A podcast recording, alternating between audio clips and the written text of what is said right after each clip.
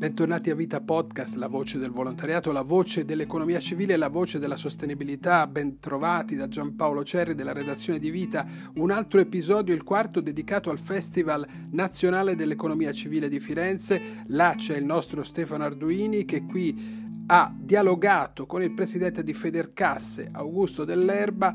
È chiaro che Federcasse, per la sua tradizione, le banche di credito cooperativo che hanno fatto la storia del sistema bancario e popolare in Italia sono mm, contigue, sono forse anzi di più, sono immanenti all'economia civile, l'hanno precorsa e quindi era importante e interessante parlare con loro. Augusto Dall'Erba con Stefano Arduini.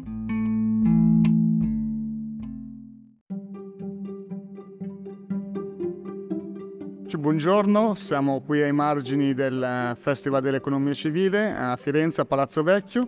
Di fronte a me c'è Augusto Dell'Erba, presidente di, Feder, di Federcasse, quindi il network che raggruppa le banche di credito cooperativo. E Federcasse è uno eh, dei, dei, dei, protagonisti del Festival dell'Economia Civile, lo ha, voluto, lo ha sostenuto fin dall'inizio, siamo alla quinta edizione.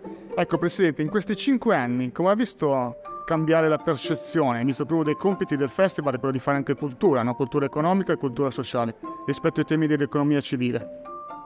Beh, abbiamo visto come il lavoro di questi cinque anni ha avuto dei frutti concreti e direi concretissimi, nel senso che noi abbiamo recuperato questi concetti dell'economia in un momento di particolare difficoltà congiunturale.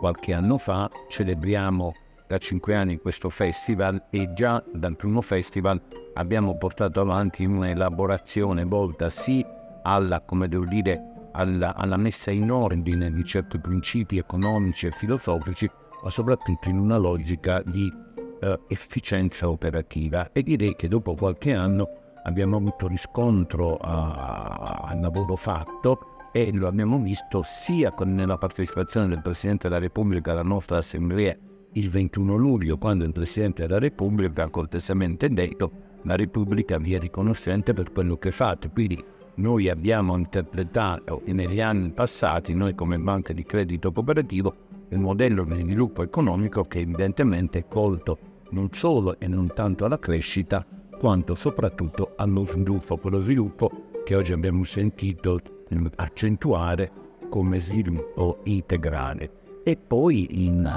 abbiamo visto proprio nei provvedimenti legislativi più recenti come vi sia la tendenza da parte del legislatore a premiare l'arricchimento non tanto dell'individuo quanto delle società che operano. Il, il decreto asset che è andato all'approvazione in Senato premia da un punto di vista tributario quegli imprenditori bancari che portano a patrimonio l'utile, quindi ci sono i, i, le assemblee che rinunceranno evidentemente a una parte dei dividendi individuali per incrementare il patrimonio operativo delle banche segregandolo a quella, a quella finalità.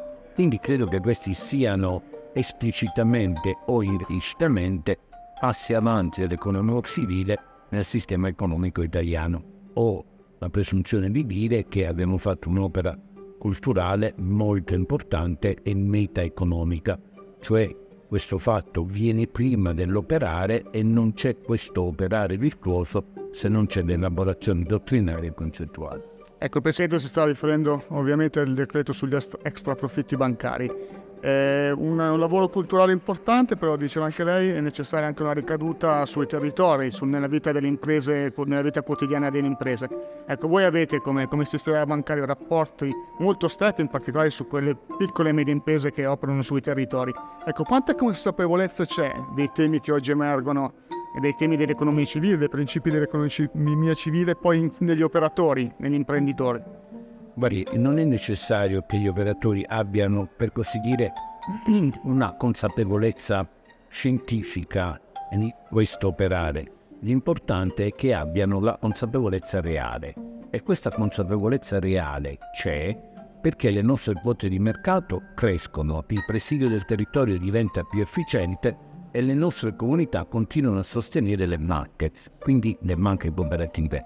Ed evidentemente ciò avviene in quanto vi è il sapere di trovarsi di fronte a interlocutori che hanno come scopo principale quello proprio della crescita dei territori che li esprimono, perché, come dire, è un'indiade, è necessario che ci sia la comunità che vuole la banca, ci vuole, una volta che la banca c'è, una banca efficiente rispetto a questi bisogni. Quindi l'attività è imprenditoriale. Comunque ciò che distingue un'impresa dall'altra è la destinazione della ricchezza che viene prodotta.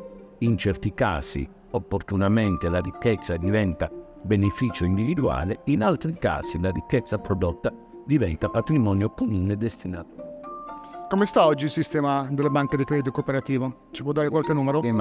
Il sistema del credito cooperativo sta complessivamente bene. Abbiamo un CET1 molto, molto elevato, abbiamo superato le prove di stress, eh, la rete sta funzionando bene, quindi sono ottimista e soddisfatto dell'andamento. Grazie Presidente, un saluto a tutti quelli che ci hanno ascoltato qui da Firenze dal Festival dell'Economia Civile. Grazie.